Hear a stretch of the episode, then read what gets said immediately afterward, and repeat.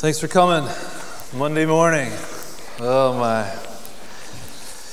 Well, years ago, soon after I got out of college, I read a small uh, little piece of writing in a book that really um, challenged me when I first read it. And in fact, it grabbed my little brain and really messed with it back then. I've never forgotten it. And the piece was called $3 Worth of God. And it goes like this I would like to buy $3 worth of God, please. Not enough to explode my soul or disturb my sleep, but just enough to equal a cup of warm milk or a snooze in the sunshine. I don't want enough of him to make me want to love a black man or pick beets with a migrant. I want ecstasy, not transformation. I want the warmth of the womb, not a new birth. I want a pound of the eternal in a paper sack. And I would like to buy $3 worth of God, please. Now, when I first read those words, you guys, they were such a challenge to me because they confronted me with this whole issue of how much of God do you want in your life, Mark? I mean, I was settled on, I wanted enough of Him to get me into heaven for all of eternity. I wanted enough of Him to give me some happiness and comfort and success and fulfillment and satisfaction along the way. Um, when my life wasn't going well, I wanted a whole lot more than $3 worth of God. You know how we do this? When it's not going well, we want to supersize Him in our life and, you know, call Him into our circumstances. So that's how I was during those difficult times. So I knew at that point in my walk with Him, I wanted a measure of God in my life. I just wasn't um, certain at that point that I wanted God to take over and lead my life.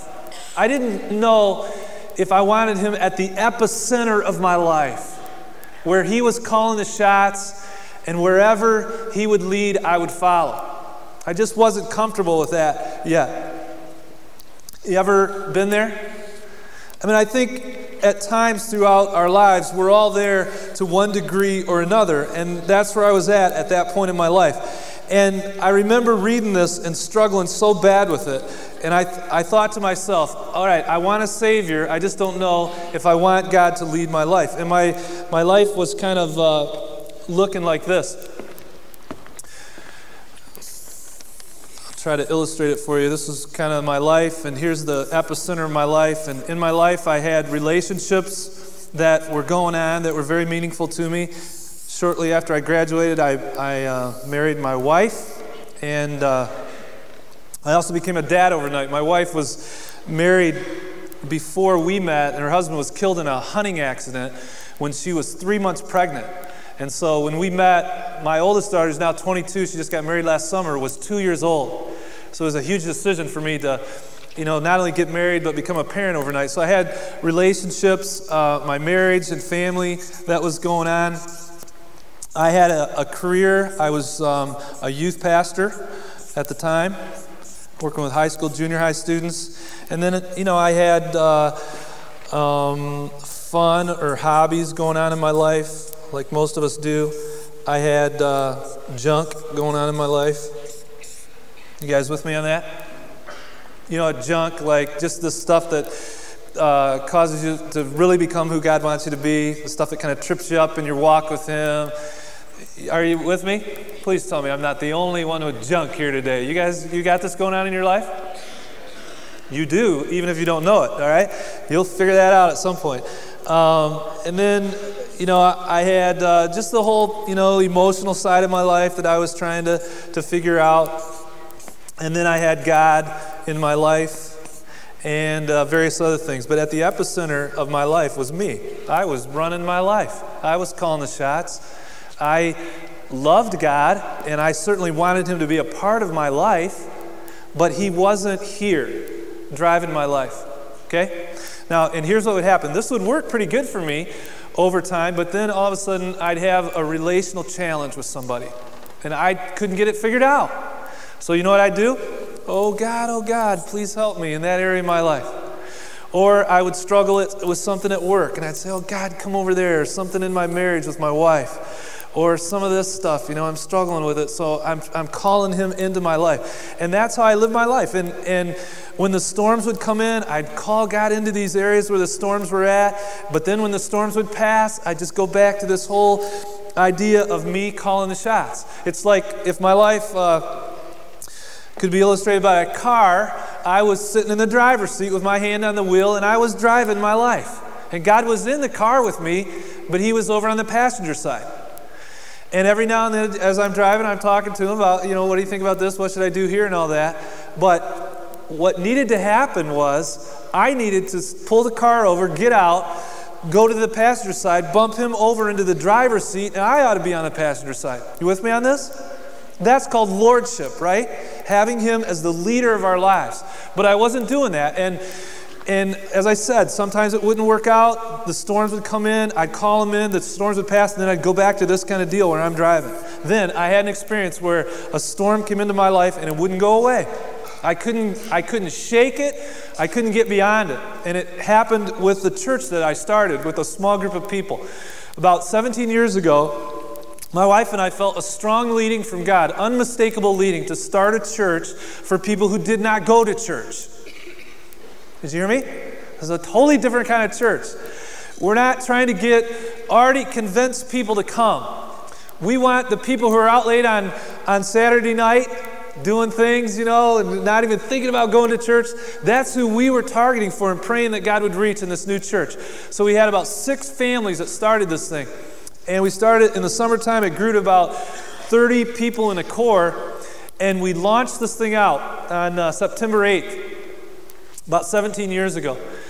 And we had no money, no buildings, no equipment, uh, no place to meet. So we, we just threw ourselves into this and scraped up as much money as we could found rented facilities to meet in every sunday morning a typical weekend service was our crews would show up at 4.35 a.m with an uh, old u-haul truck that we had and we scraped up money to buy like speakers and a soundboard and a snake and lights and stages and drums and guitars and keyboards and all that stuff. So we'd, we'd show up at 5 a.m 4.30 set all that stuff up and then set up baby cribs and everything. And we were using a movie theater at the time we had church in the theater and classrooms in the other theaters and all that.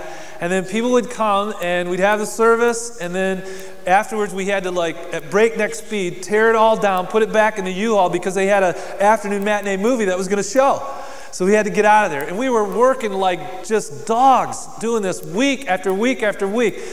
Word got out that we were a different kind of church. It kind of grew to about right around 200 after two, two and a half years. And then this storm came into my life. Everybody in this little core got tired. And the wheels started getting wobbly.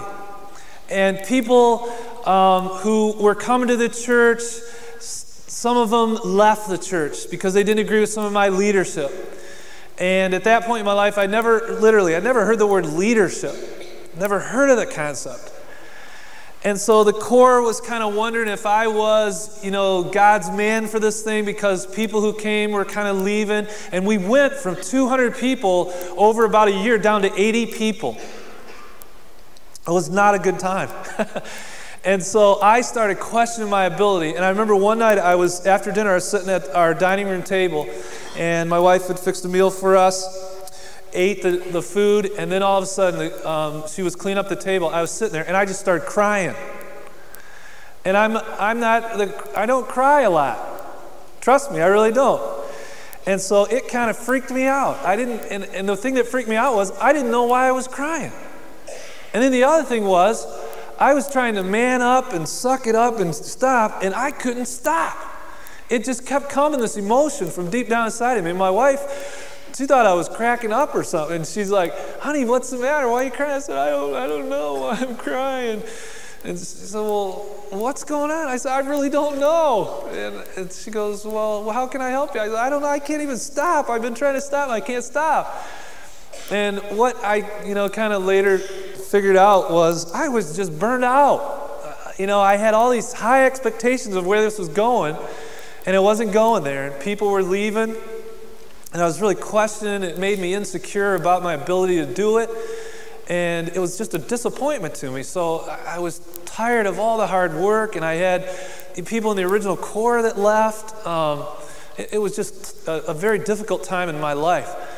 And so for the next month or so, I walked around um, thinking escapism thoughts. I wanted to quit. And I, I lost sight of the dream and the passion that I had to start the thing. And so I thought about all these things that I could do to quit, like sell cars or get into some kind of profession, you know, that was a, away from ministry. Because I was, I was just hurting in this whole thing. And the more I prayed about it and the more I sought some counsel from guys who were smarter than me on the whole deal, I remember sitting at my office desk in this little rented office we had one day, and I was having a, a, prayer time with God, and I wanted to quit. And I said to him, God, I'm done. I don't, I can't do this. It's not working. Look at what's going on here. And I remember feeling from the Holy Spirit an impression from Him that if I quit, it was going to be disobedience in my life. It was going to be an act of sin if I quit this thing. And so I was like, oh, great, you know? And during that time, when I realized that this was the calling that God had on my life, I remember sitting in, that little rented office. It was almost like I had a white flag and I was going to God, all right, I give on this deal, I surrender. And that morning, I made a transition in my life. I took me out of here and I put God at the epicenter of my life. And I mean, I'm, I'm, I'm not kidding about that. I did that. It was a conscious, calculated decision where I said, God, I need you in my life. I mean, look at this, what's going on. I need your power, I need your wisdom, I need your help. And then I remember saying this, and God, I really want you to lead my life.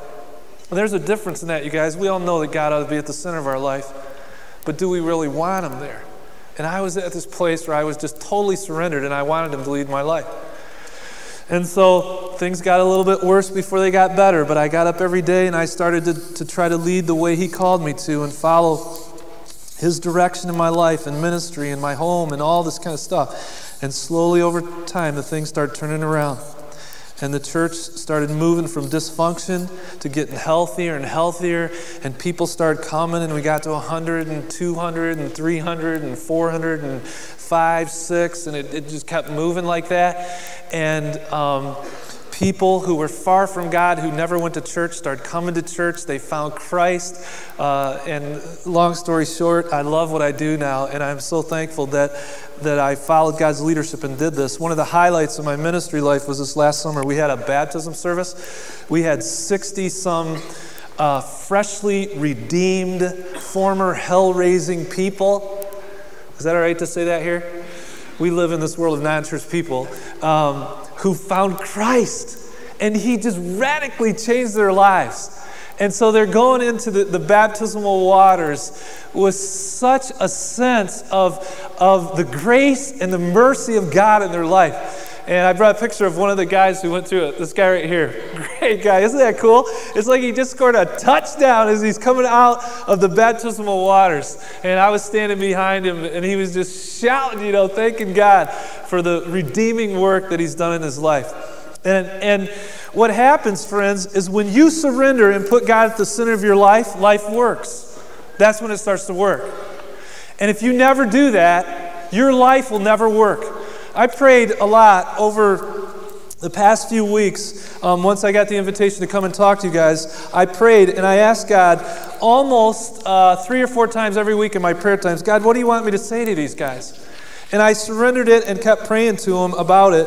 And I came up with this whole idea of talking to you about making sure that God is at the center of your life. Look at the screen and I'll show you the verse that I want to uh, kind of burn into your hearts and minds today. Let's read this together, okay?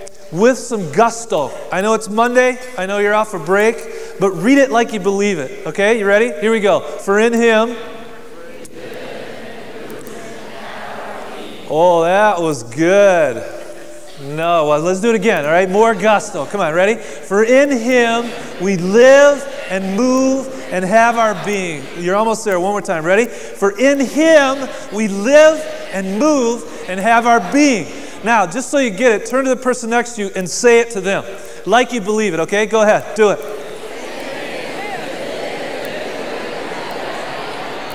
All right. Very good, class. You just put a smile on God's face by saying that. Now, think about this, you guys. God is the source of life. Would you agree with that? In the balcony, you agree with that? God is the source of life. He is the giver of life the originator of life. He dreamed up the whole idea of life. It was his idea. The Bible says that everything was created by him and dot, dot, dot for him. And that includes you and me.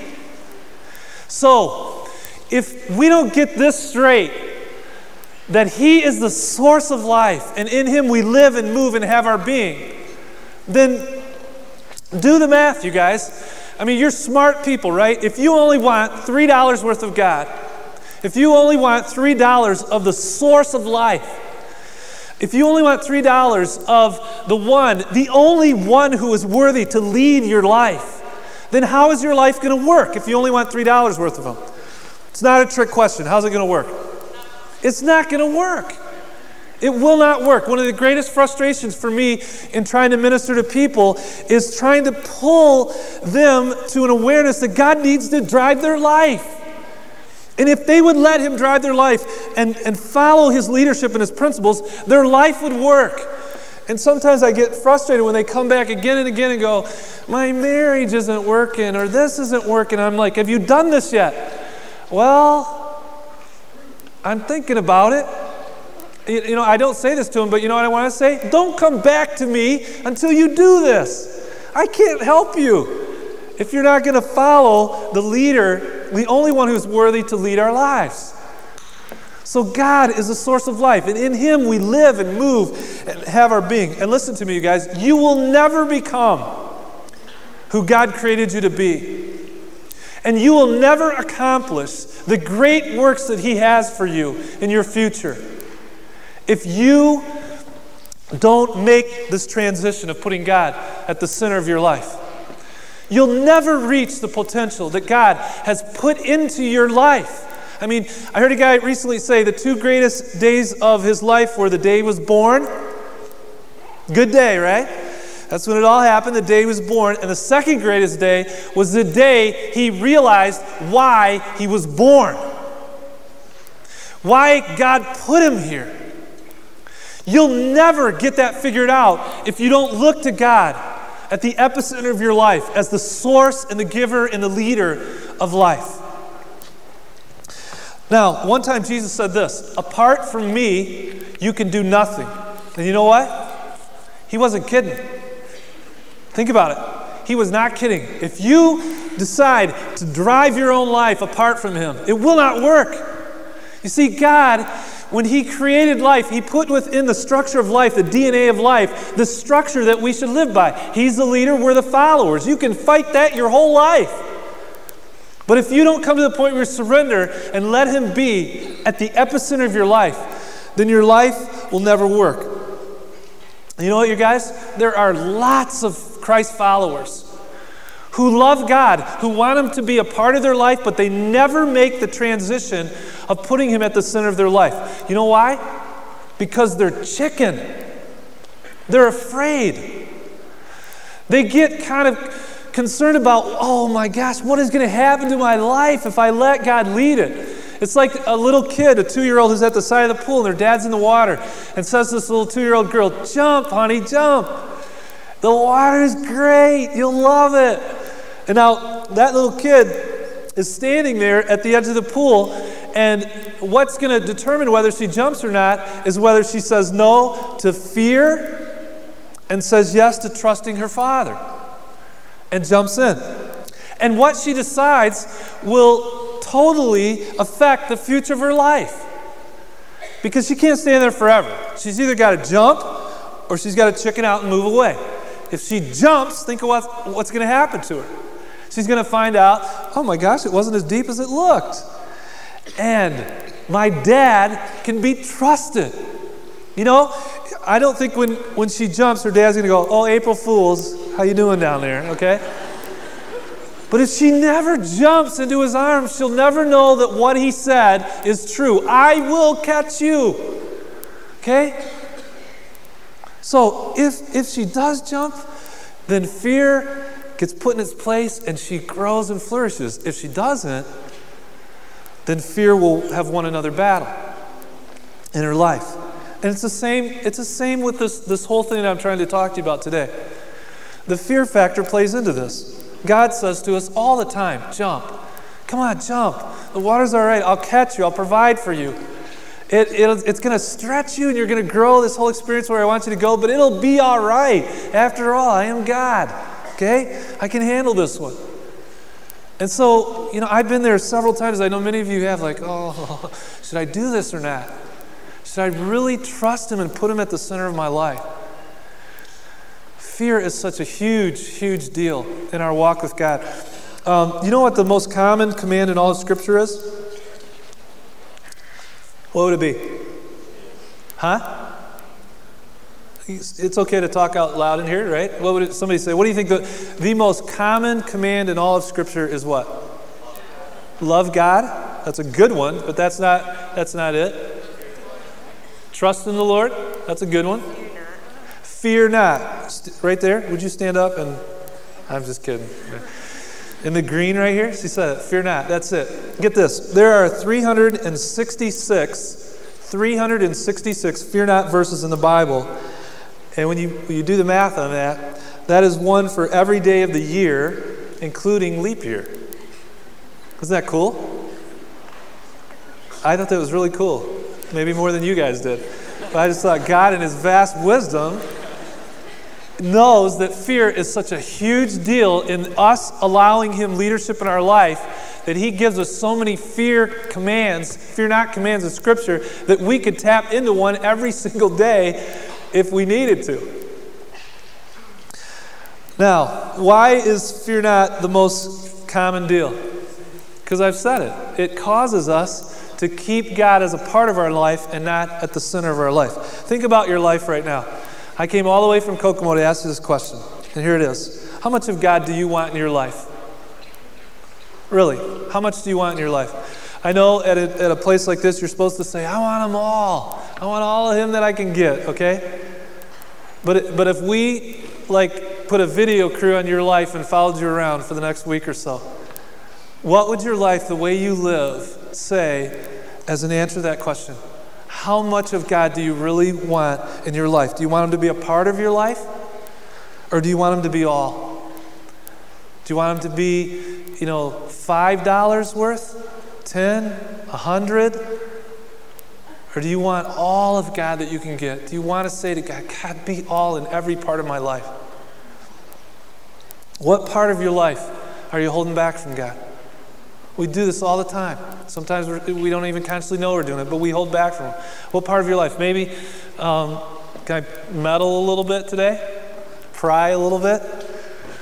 I'll do it anyways, all right? Um, let's take your relationships. You guys are at a time in life where relationships are really important to you. And let's say some of you are, are in a, a dating relationship right now. And maybe you're not putting God here because you know if you'll put him here, he's going to go into that whole deal right there. And when he goes into that, you know what he's going to say, maybe to some of you? He's going to say what you already know. The person that you're seeing right now, they're not the best for you. They're a nice person and all that, but they're not God's best for you. And if you kind of want to peel that back a little bit, um, probably in a room this size, it's not unlikely that some people are in relationships where you're doing stuff that you shouldn't be doing. I'll just let that set right there. And so you, you have a guy like me talk to you about this and you go, oh man, I can't do that because if I, if I invite God into this part of my life right now, He's going to tell me to move on, to break up, to get out of this thing. And if I get out of it, then what, what am I going to do? And you wrestle with this whole idea of should you trust God in this or through fear and the idea of loneliness, you just get stuck in this thing. I've seen this happen in my church with people more often than I want to see. I've, I've even seen people marry people who are not right for them, but they do it because they're so lonely. They just cannot stand the thought of living by themselves. So they'll, they'll marry the wrong person, and then you know what happens? The marriage doesn't work out, and they're lonelier now than they were when they were single. It's a weird dysfunctional deal that happens in their lives but they just they didn't have the guts to say god i want you to lead this and whatever you want is what i want in my life or maybe um, Maybe like there's a secret sin area in your life that only you know about. And uh, you're, you'd be embarrassed by it if anybody else knew about it. You're ashamed of it. But the deal is so enticing to you that you just get drawn back to it. And sometimes in the, in the deep, dark recesses of your heart, you like that place. And you know if you put God here, oh, He would just like attack that whole deal and drive that stuff out of your life and replace it with His goodness and His purity and all that. But you struggle with that thing right now. What, what is holding you back from God?